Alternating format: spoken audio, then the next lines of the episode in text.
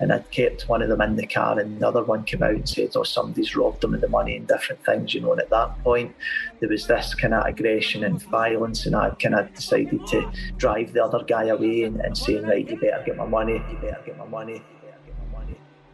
So, so, at that point, we kind of basically said the guy that was in the car, we're taking him away unless you get my money, you know, at that point. And I remember when we'd kind of taken the other guy away and he, he had pulled a knife out and says, you better stop the car and let me out, you know, because they had obviously thought that we were going to take them away.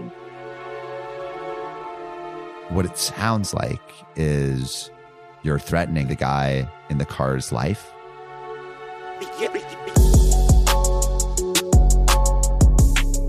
This is Finding Founders. I'm Samuel Donner, and you're about to listen to part one of our drug dealer series, a compilation of stories about a different kind of entrepreneur, one who demonstrates similar traits to many of our previous founders, but whose attributes evolved under entirely different circumstances. Today's episode is about Ryan Longmuir, who was dealing drugs amidst the rising rave scene in Glasgow, Scotland. This was in the 90s, and Glasgow still claims one of Scotland's highest rates for drug related deaths. But drug dealing and addiction is only one small sliver of Ryan's story. Now, decades later, he owns a multi million dollar catering company, one that seeks to uplift the individuals and communities who are struggling in ways that he once was. Ryan's life has been defined by risk, renewal, and redemption. Welcome to his story. 1 The Highlands of the Lowlands. I was born in a town called Kirkintilloch, which is really just kind of an outskirt of um, the biggest city in Scotland, which is Glasgow. My father was a fireman, um, my mother was a sales manager. Um, I've got two brothers, one older and one younger. Growing up, always kind of loved the outdoors, the wilderness, just kind of running about. So that was kind of childhood. I was probably about ten, and I remember um, there was there was a kind of separation that my mum and dad just weren't getting on. They were kind of fighting, and it just wasn't really working out. And my mum had went away with with another man, and I just kind of remember moving to another house with my mum, and then we also went away to there was a, an island in Scotland called Rothesay. I remember going there. You had to get a ferry to it and stuff for, for a while as well, you know. And it was just probably quite traumatic. And as a child, you don't really know what's happening, but you just kind of know that things are changing, but you can't really comprehend it or understand it, you know. And I think that was certainly the, the start of a kind of what, what is life all about and who am I really?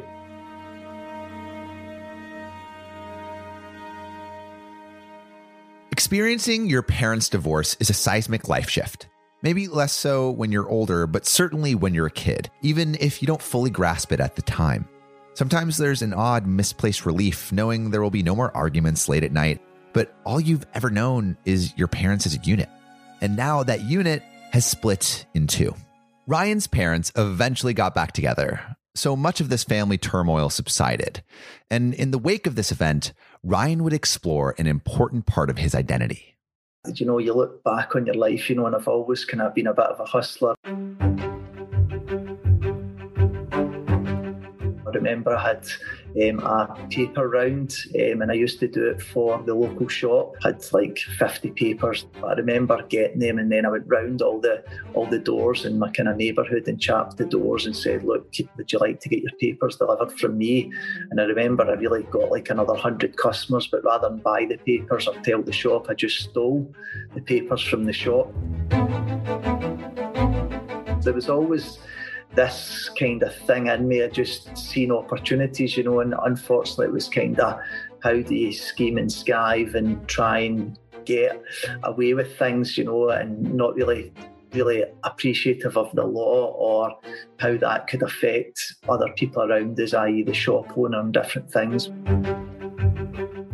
At school and it was just there was nothing really exciting, you know, but actually this kind of new life, doing something that was kind of breaking the law and, you know, you could get away with it. And it, it just, it just seemed an exciting life. You know, and I think that was part of the attraction. The attraction Ryan felt towards novelty makes sense. We stick a bunch of super young, high energy people into small classrooms for six hours a day, five days a week, stuck on immovable plastic chairs. Kids want to be doing things. And when they can't, I guess the next best thing is to catch the thrill of social rebellion. Some of this thrill was sparked by a constant companion of Ryan's youth, his brother. People that I grew up with, you know, as I started to get a bit older in 13, 14, then there was people smoking cannabis and different things, you know, and I've always been had that curious kind of thing in me. You know, I always wanted to try new things, and I suppose that I'd seen it with my brother, but you know, it was never him like, "Oh, we take drugs, come and take drugs with us." It was just kind of there, and you seen it, and then you were kind of on the edges, you know, and, and then the people I was hanging about started to do that as well, and it just kind of how my life went at that point was starting to get involved with other drugs, you know, whether it be speed and ecstasy and different drugs, you know, more just kind of an experiment type thing. When he talks about these initial rebellions, smoking weed, stealing newspapers, they come across like little tests of the system. Like he's saying, How far can I go? How far can I push this boundary before something actually happens? But it's a battle between you and the system. Either you bend to it it bends to you. And when neither side is winning, where do you go from there? I'd been in trouble at school and been suspended and different things, you know. I suppose there was just there was a group of people that were just kind of a bit out of control, and I had kind of fallen in with that crowd. I was disruptive so much so that basically I was removed from the class and had to sit like in the kind of teacher's room for like half the year. They just wouldn't let me back into the class. So I think there was just general no really thinking that I could get anything out of school and probably thinking I knew better. You know, I think at the age of 15, thinking, what's the point of this? That I was just going to leave school and get a job and make money.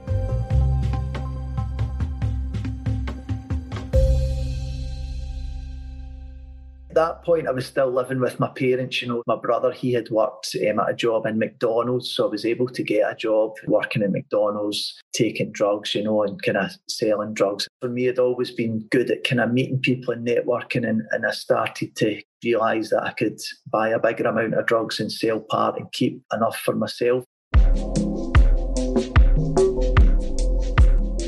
And at that point, there was a the rave culture in Scotland, you know, when there was kind of a whole scene of that, you know, and, and I got involved with that kind of all night raves, you know, taking ecstasy and um, speed and things like that, you know, and it was just a whole part culture type thing that, that I just get caught up in, you know, and kind of love. Certainly at the start when you take drugs, you know, it's exciting, it's it takes you out of yourself. And I suppose for me, an average kind of weekend when it was at its height, you know, that you would be going out to the dancing and you would be taking, you know, four or five ecstasy tablets, some speed, and then kind of after that, you would be taking some Valium, you know, just to kind of come down, and that would always be with alcohol mixed in and constantly just smoking cannabis, you know, just like I would smoke 15 joints every single day, you know, in my life type thing, you know, and I, and I think for me, there was this life of excitement and doing kind of crazy stuff. This breakaway from structural constraints and a move towards excitement was not unique to Ryan. The 90s fostered a new era for music, and rave was a fresh kind of counterculture, pushing its way into the scene where punk and rock had begun to carve out spaces for rebellion. It took shape in the wake of a decade long Thatcher era, a pushback against political conservatism taking rise during the final stretch of the Cold War. But raves were their own separate world of drugs, light, and sound. Outside of them sat the alternate reality, the one beyond the high. But that reality was becoming increasingly unstable, and soon Ryan would break through the guardrails. Obviously, I was kind of taking drugs and getting into trouble and different stuff, you know. And I remember having an argument with my parents in the house, and I think I was 17 at that point. They weren't happy with my behaviour and causing all the trouble and just different stuff. And I just says, I'm going out, you know. And I remember just at that point, that was the kind of catalyst.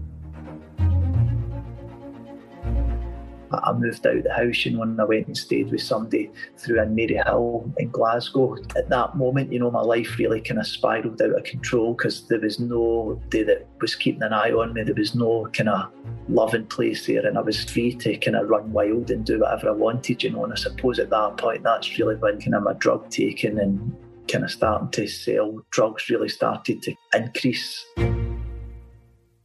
So, how did it begin to increase? How did you start to acquire, you know, significant amounts not only for yourself but but to sell?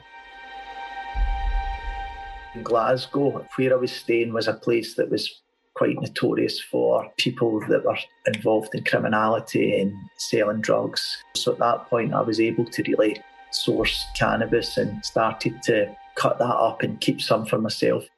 It's always that supply and demand issue. You know, there was a demand from friends and people I knew. Then it, it was a kind of natural progression for me, you know, and I think it just kind of snowballed. I used to go to different festivals, take drugs and, and sell them at the festivals, and then started to be selling drugs to drug dealers the influence and the excitement of it. For me, there was certainly something in me that flourished on that get this much and sell that much. The, the people I was starting to buy off now were big time drug dealers, you know, the, the fancy cars, fancy watches, fancy clothes, you know. So there was something in me that I was looking up to these kind of people thinking I want to be like them. The person that I, I feel like I'm talking to now is someone that's like very calm and, and, and you seem kind but this lifestyle is dragging you away from maybe the core of who you wanted to be. Were you were you scared of yourself and like what you might do? Yeah, so so I remember um, one time that we went down to where we usually um, kind of buy drugs. There was um, somebody that I had a connection with, and he didn't have any. And there was a couple other guys that I knew loosely. They said, "Look, we know somebody that we can get drugs for you." Kind of took them into my car and they, they took me and they said, right, let's go here, drive to this place and we'll go and get you there. So they're saying, look, we need the money, you know. So I had given given them the money, they'd went in and I'd kept one of them in the car and the other one came out and said, oh, somebody's robbed them of the money and different things, you know. And at that point, there was this kind of aggression and violence and I kind of decided to drive the other guy away and, and saying, right, you better get my money, you better get my money. So, so, at that point, we kind of basically said the guy that was in the car, we're taking him away unless you get my money, you know, at that point. And I remember when we'd kind of taken the other guy away and he, he had pulled a knife out and says, you better stop the car and let me out, you know, because they had obviously thought that we were going to take them away. What it sounds like is this guy is uh, maybe he lost some of the money or maybe he's trying to rip you off and he comes back and you say, Where's the money? He's like, I don't have it. And then you're threatening him and possibly the guy in the car's life. Yeah, I mean, I, I wouldn't say that I was going to kill them. There was just this, I suppose, you're faced with this situation that I've lost this money, you know, and, and, and, at that point you're thinking, I've lost the money, I don't have drugs, I don't have the money. Obviously, I'd seen a bit of sense and thought, you know what, I just need to accept that I've been ripped off here and, and lost money, you know, and, and obviously at that point I realised that how futile and dangerous and nothing was secure, really, I suppose, was probably the thought that went through my life. So, how do you start to progress? Because this time you're looking up to these big time drug dealers and wanting to be like them. So, how close do you get and how do you get there? So I think for me, particularly 19 and 20, I started to be more influential that I was then buying drugs that I was then selling to other people that sold them up to like two kilos at a time, you know, and like 500 ecstasy tablets. And so it was larger amounts that I was buying and then kind of selling them on to people that would then cut them up and sell it to smaller individual people type thing, you know. So at that point, things probably shifted a bit in my life and I realised that this kind of money. It's not like if you don't pay the money or somebody doesn't give you the money, you can't go to the drug dealers and say, oh, I'm really sorry, I've not got the money. Can I set up a payment plan or whatever? You know, it was probably people that you're dealing with that what I would say were organised crime. There was violence. There was people going to jail. And I remember a time that I was selling to a guy that I gave him the drugs and then he was to sell them and then give me the money, you know, and he, he never gave me the money, you know, and, and obviously we had to go after him because it was it was a large amount of money. We drove by in the car and I remember seeing him, you know, and we chased him and it, and it was like at that point I seen somebody running for his life.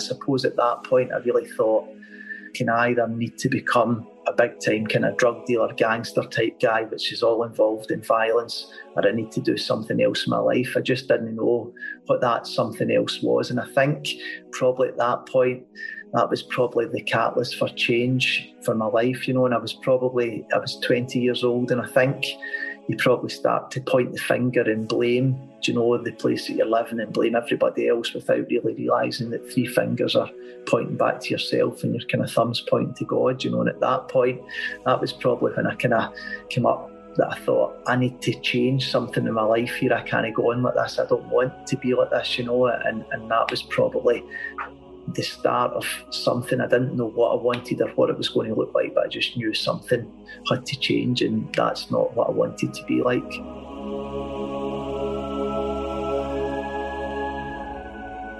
This lifestyle, one which held such allure and novelty a few years before, had consumed him.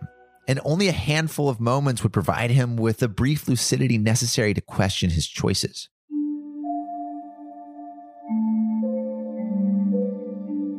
One of the more challenging aspects of addiction is your lack of control over it and its total control over you. It's not to say that you can't reclaim that control. We may not have been telling this story if it were otherwise, but at least for a time, it becomes fused with who you are. It digs talons into how you see things, how you see others, and how you see yourself. He was saturated in the chaos of this ever churning, insecure world. And as Ryan watched that man run for his life, he was running from his. In 2000, you, you try to leave this lifestyle.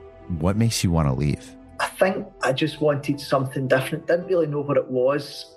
I probably didn't even know that I wanted to leave the lifestyle. I just was kind of, I wasn't happy. I suppose that's probably the best way of doing it. I just kind of wanted to escape. And for me, I thought, let's go to New Zealand, the furthest place away from Scotland, sun, sea, sand, beautiful women, start a kind of new life, you know. And I think for me, I thought if I got off the hard drugs and kind of do this, have a fresh party, new people, you know, everything will be great and brilliant. My question is like, why ship the ecstasy pills over to New Zealand if you're trying to get away from this lifestyle? I, I, suppose I just wanted something different. You know, I didn't really realise at the time that drugs were causing a lot of problems. You know, I thought it's okay taking a few ecstasies. I was probably in New Zealand about five days or something, you know, so I'd kind of been in New Zealand, you know, and um, obviously before I left, I'd kind of posted to the drugs to where I was going to be staying in New Zealand, um, and I'd been there kind of five days. And I remember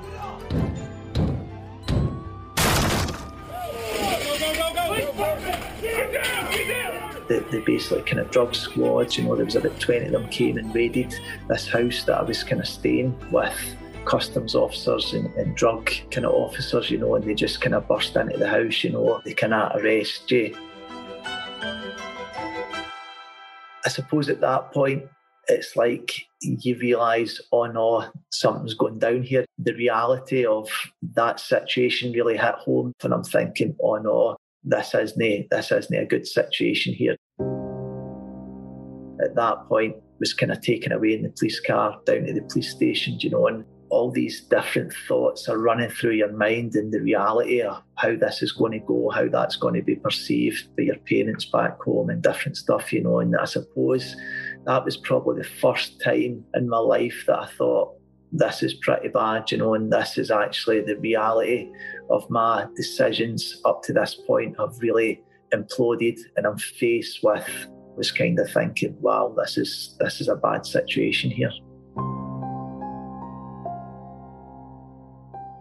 I don't know. Up to that point, I would always lie and cheat and scheme and just do anything to try and wriggle my way out of situations. But for the first time in my life, I just felt like I'm just going to be honest here and just tell it as it is, you know. And I suppose when the guy asked me, whose are the drugs, are they yours? And I just was like, yep, they're mine. I posted them. They're for my use and different stuff, you know. And I suppose that was the kind of catalyst when I went to court, I got out in bail. At that point, they took my passport off me, and I had to go back to the police station kind of twice a week and stuff. Did you turn to someone or something to help in this time? So at that point, I, I, remember I'd been going with a girl back home um, for, for a couple of years. The relationship was pretty toxic. You know, I cheated on her, she cheated on me, but she was from a good family. You know, her parents were teachers. So I'd kind of phoned her say, look, this is pretty bad. I've been caught with drugs. It's not looking good and stuff. And I remember at that point she said to me, you should pray. I don't know what prayer's going to do. I was expecting to get a couple of years in prison, you know, and had previous convictions with drugs and stuff back in the UK and stuff. So that was the reality of my life. And I remember just kind of thinking, pondering about all that. And that kind of thing that this girl had said to me was kind of ringing probably in my soul and not really realising it. And I remember getting down at the side of my bed and kneeling and I prayed a prayer. I said, I don't believe there is a God, but if you're real, show me that you're real. My life's a mess. Then I was driving back to where I was staying on the Sunday morning after partying all night, and it was about 10 o'clock in the morning. I remember it was lashing a rain. So I see these two beautiful girls hitchhiking. I thought, wow, you don't get that in Glasgow on a Sunday morning. Do you know what I mean? So I stopped and I see these two girls in the car. So I'm like, just want a beer? Just want a joint? They're like, no, we don't take drugs. Says, where are you going? Where can I take you to? They're like, we're going to church. They're saying, do you want to come? And I'm like, eh, F off, that's for fruitcakes. Why, why would I want to go to church? So I remember driving and, and we kind of arrive at this church so I kind of walk in, it was like a Catholic chapel, you know, and it was people with billy jumpers and kind of pews. There was loads of young people, there was a band on stage, you know, and I was thinking, this is kind of crazy. What is all this about? You know, and I remember that there was a woman there who'd been thanking everybody for their love and support, and she just lost like a kind of five day old baby. But it pickled my head, and I'm thinking, if God's a God of love, why does bad things happen to good people? Do you know? And she was thanking everybody for their love and support and understand now that God's a God of all comfort. She'd the hope that she would see her kid in heaven again. But it kind of made me realise how fortunate I was to be in my situation and not this woman. So kind of the girl said, look, we're going for lunch, you want to come with us after the church service. So we're driving in the car and stuff and we get to this kind of car park, so we're going to go in and buy some food for lunch and stuff for a supermarket. And I'd told them by this point, kind of getting caught importing drugs, was involved with drugs, kind of my life was out of control. And they're saying, Look, God loves you, He's got a plan for your life, He wants to help you. Do you want to pray with us? And I'm saying, Sure. So we start, we're saying, Look, we're going to say this prayer, can you repeat it after us? So we started to say this prayer, and they're saying, God, I thank you that you love Ryan. I thank you that you sent your son, Jesus, to die on the cross. God, I ask you to come into my heart to be my Lord and Saviour. I thank you that you rose for the dead. And I'll be honest with you, halfway through that, I'm thinking that's a lot of rubbish. I don't believe that. But something supernatural happened that day. And for the first time in my life, it was like this veil had been lifted off my eyes. I was just weeping uncontrollably. And the more I tried to stop it, the more I was just weeping and weeping and weeping. And that night, I knew that when I died, I was going to be with God in heaven, you know, and that has been the foundation in my life since that moment, you know, and that was that was the, the catalyst for change that allowed me to have a whole different life, you know. And at that point, at the end of that, I made a decision that I wanted my life to count and I wanted to make a difference with my life and do something positive. And I've never ever took drugs since. Do you know, and that's just been a total miracle and something supernatural happened in my life.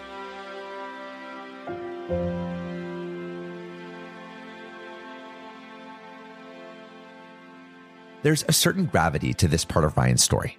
At that moment, sitting in the back of the room, the reckless abandon that had formed his life in Scotland exerted a pressure that his body could no longer hold. Years of being only halfway committed to life drifting between groggy mornings and the stale high of another familiar drug, had now surfaced, pushing up through Ryan's exhausted shell into the space of vulnerability where he now found himself. The freedom he sought through ecstasy could never be obtained by it, and the drugs acted as the very restraints that he had been so eager to escape.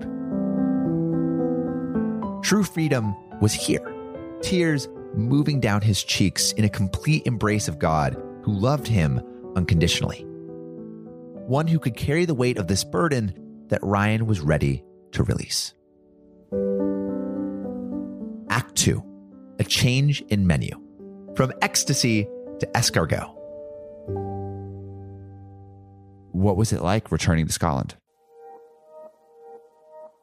the court case kept on getting delayed and delayed. And I remember my friends were saying, you need to get strong in different things. And I was growing in my faith and stuff, new group of people, you know, and just was loving New Zealand, was going surfing, you know, and just, it was like the grass was greener, you know, going running down the beach. You know, I remember one time I was just running down the beach and there was these dolphins and all the waves, you know, and diving in and swimming with them. And it was just like this whole new life had been opened up that I'd never really experienced before.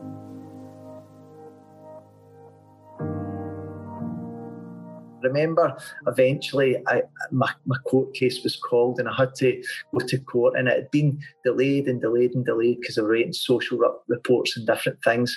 And it's funny, all the money I had kind of saved up for drug dealing, selling my car and everything, I had to kind of give it to the lawyer that was kind of doing my case and stuff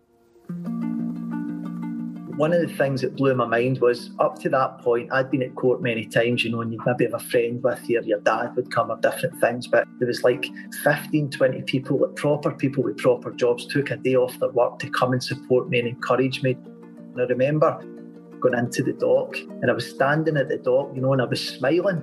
And I'm thinking, this judge is going to think I'm up to no good and I don't care. But for the first time in my life, I realised that freedom isn't about being in or out of jail or on or off drugs. Freedom's about being free. And even if he'd said, I'm giving you a life sentence, I knew I still had life because I was free.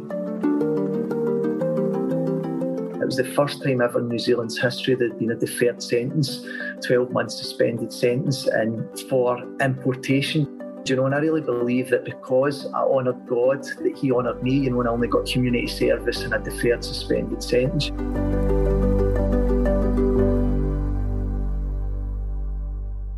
About a, month later, they revoked my work visa and they basically said, right, we're, we're basically sending you away from New Zealand. But anyway, I came back. One time I went and visited friends that I used to take drugs with maybe a year after I'd seen them or something like that, you know, 18 months. And I remember going into the, the room, it was the same house with the same people taking the same drugs. And the only difference was that they were playing a PlayStation 2 instead of playing a PlayStation 1.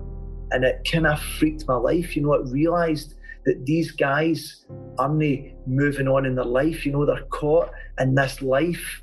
They've never moved on. They've never developed. They've never changed. You know, and it was something that was so, so stark that I realised if I hadn't found God and made change in my life, that I would still be in that situation, you know. And I, and I think God gave me situations like that that just kind of allowed me to to realise how fortunate I was that somehow I'd found this new life and realised that life without drugs was so much better. And living for Jesus filled me with, with purpose and meaning.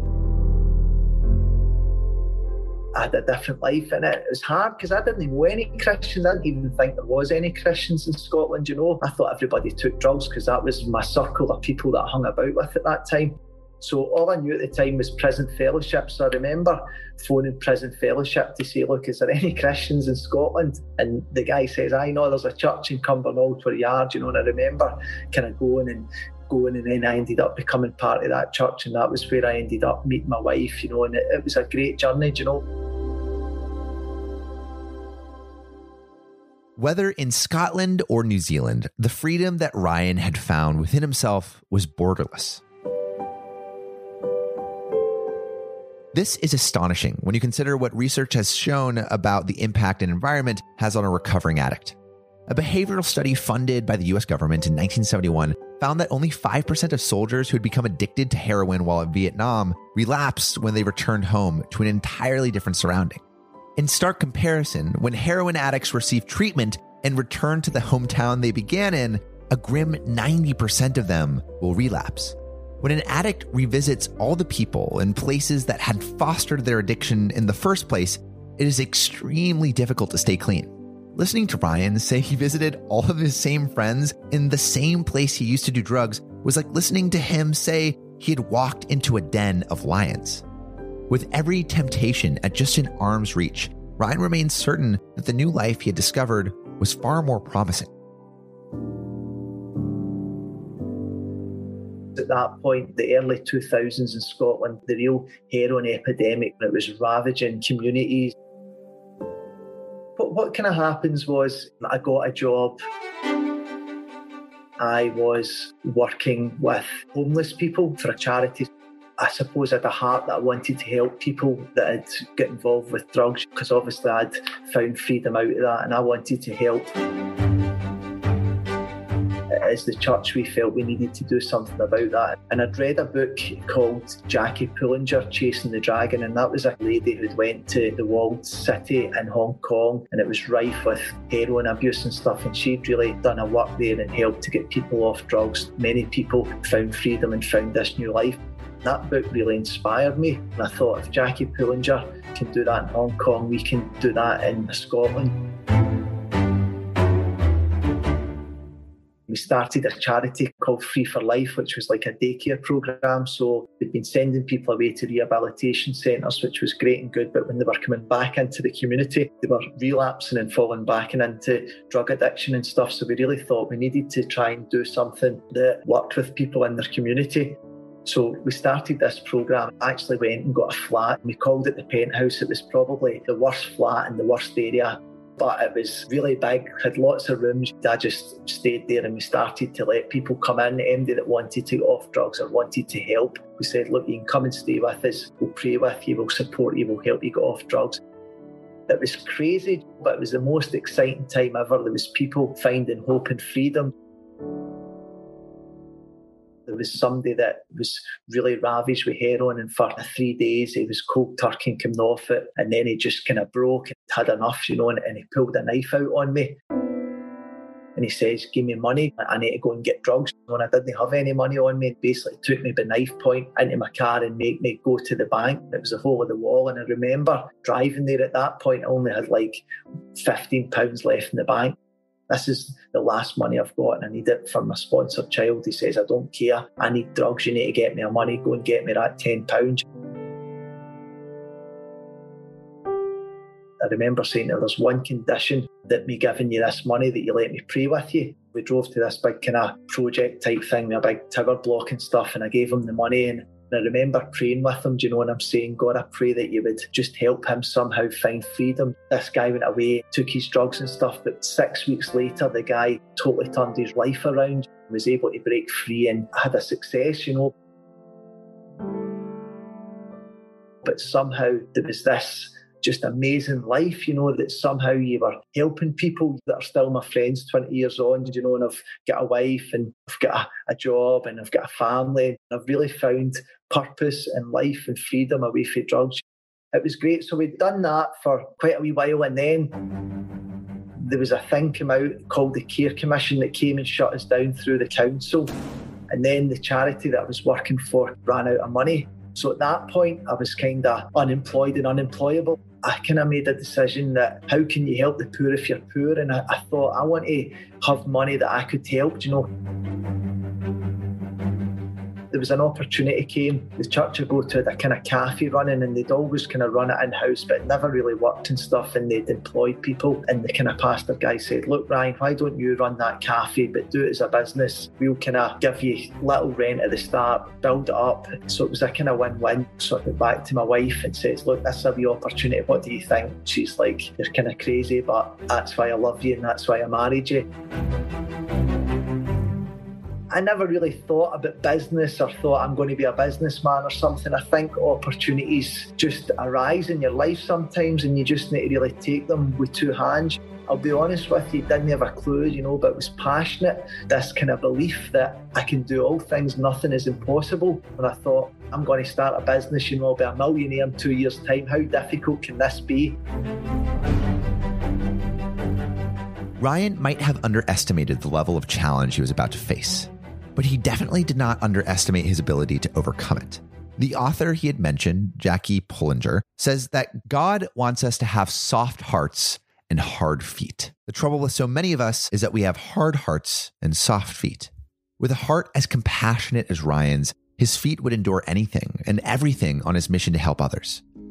When a drug addict threatened to take his life and robbed every last dollar he had, Ryan continued to give, offering up a prayer for recovery.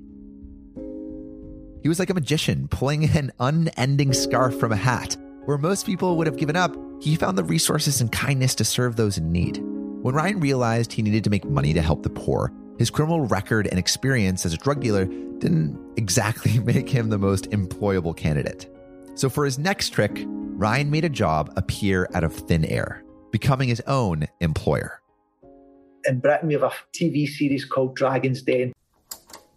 These are the Dragons, five of Britain's wealthiest and most enterprising business leaders. They'll make or break the dreams of dozens of budding entrepreneurs. So I'd kind of done that, and I was I was looking to raise a bit of money. It wasn't a lot, and they were asking me questions, you know. And I suppose I came across with passion, and they're saying, "What experience do you have?" You know, and I remember at that point I'm saying, "Oh, I used to sell drugs," you know, so. And I don't know who was crazier, me for thinking that that was a viable thing to say. And, and somehow they, they actually believed in me, you know, and they gave me a £5,000 loan. So it was one of these kind of soft loans that if you never paid it back, they wouldn't eh, take your house off you know, this sort of stuff, you know. And it was like, this was the start of something, you know. So that was when I started the business. For me, it was like, I'm only going to do this because I thought, how can you help the poor if you're poor? Do you know? And I wanted to give back. You know, I wanted to give people an opportunity. Do you know? Because what we found, although I'd been working with the people and helped get people off drugs, we were really struggling to get them back into community and find jobs and find purpose because there obviously a, lot of employers aren't sympathetic to people that have had a previous convictions or had a, a troubled past and stuff, you know. And when, when I started the business, you know, I decided that I wanted to call it Regis Banquet you know, and I'll be honest with you, I mean, the first year was really, really tough. You know, I think we turned over £43,000, you know, which was probably 70,000 US dollars, you know. And I remember working like a dog and thinking, how am I working so hard, working all these hours, and there's no money in the bank? Did any part of you think, I don't know if I can do this anymore?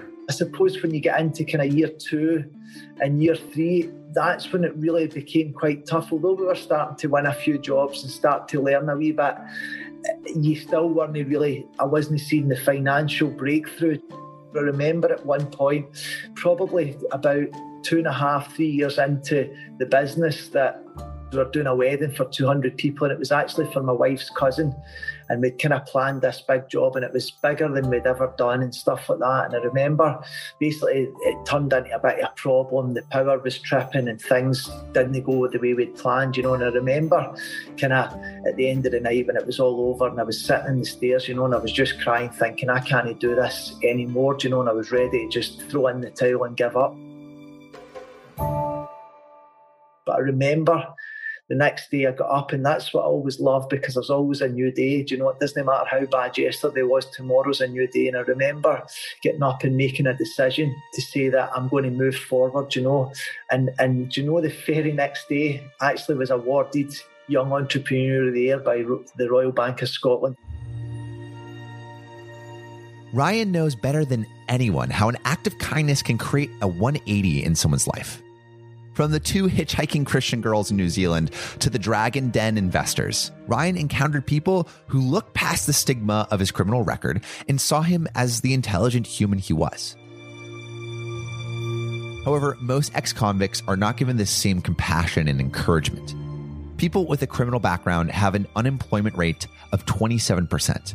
And if they do find employment, statistics show that their income will only ever amount to 40% less than a person without a criminal record. Unemployment and poverty are the greatest factors that drive ex offenders to return to crime after their arrest. In the US, 77% of offenders will recidivate within just five years of being discharged. When you look at the limited job opportunities available and see the cap that society places over an ex offender's career potential, it is not hard to understand the feelings of hopelessness that lead to recidivism. When you show someone that they have power to improve their circumstances, they can find the motivation to make drastic changes in their life. Today, Ryan gives people with criminal backgrounds jobs that they can thrive in he reminds them that regardless of their societal status or past mistakes, the value and aptitude they were born with remains unchanged. So, where is the business today? Where are you today? And what are the things, what are some of the things that you're most proud of as any man, the, thing that I'm proud of most is having an amazing wife that loves me and having three children. You know, I've got a son, Ewan, and a daughter, Erin, and another son, Aaron as a business, you know, I think to, to take it from humble beginnings, you know, and to, to keep growing it, you know, and, and this year has been a real tough year with COVID and stuff, and our, our industry and our sector has been hit, you know, and we're, we're down 80% in sales, you know, and it's been a real challenge, you know, but kind of up to that, you know, with, with, with growing the main business, Regis Banquet, into a £2 million turnover, you know, and with 50 staff, you know, and it was just like, and I'm so proud that that we see people develop you know, and, and I think that's the thing for for, for being in business. It's got to be more than just about the money. You know, I love making money, you know, because you can do stuff with it, you know, and you can make a difference. But actually, there's got to be something greater and more than that, you know. And and I'm, I'm always encouraged with great leaders that have went before us, you know. And Richard Branson, he, he says, have fun and the money will follow, you know. And that's been what we've tried to do, you know. And we've had so much fun Ryan's passion for helping people has fueled the resilience and grit he needed to create a profitable product. And the profitable product he created has allowed him to pursue his passion and further help the people around him. His resilient business attitude sort of reminds me of founder Kevin Gibbon, the tech entrepreneur who persevered through a loss of nearly $63 million, also a person we interviewed a couple weeks ago. To overcome a failure like this, Gibbon advised young business owners to keep their focus on the quality of their inputs rather than their outputs. If you want to see your hard work through, you have to find a sense of fulfillment that goes unaffected by the tides of monetary gains. Ryan does the work that he does because it has allowed him to create memories, a loving family, and change in people's lives. Whenever money or public praise may run dry, the well of these immaterial values never will you had a time machine that could take you back to maybe your 15, 16 year old self, you could only spend 30 seconds with that previous version of yourself. What would you say with that 30 seconds? What I would say to, to that younger person is, is to practice kindness in everything that you do and, and to to help because you can't help somebody else without helping yourself, you know, and that's certainly been my mantra in life. If I've served other people's visions and helped them in their lives, then that's allowed me to fulfill my dreams and my vision.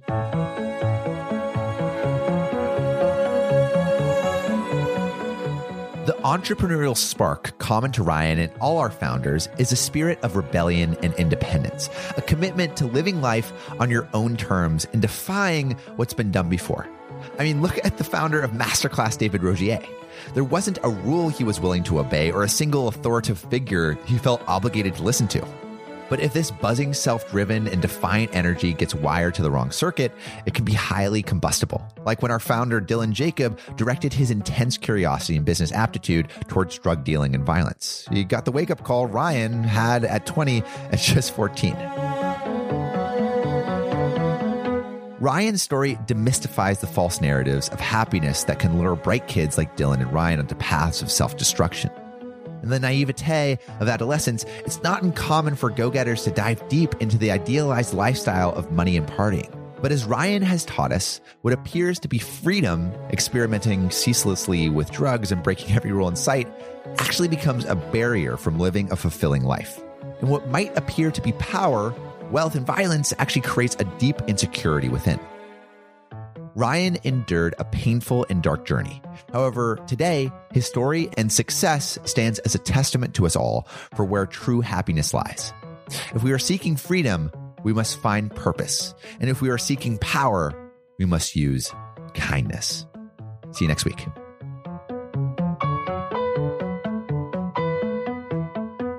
Thank you so much for listening. If you haven't already, make sure to subscribe, rate the podcast five stars, and share with a friend. If you have any questions or comments, DM us at Finding Founders Podcast on Instagram, LinkedIn, or Facebook.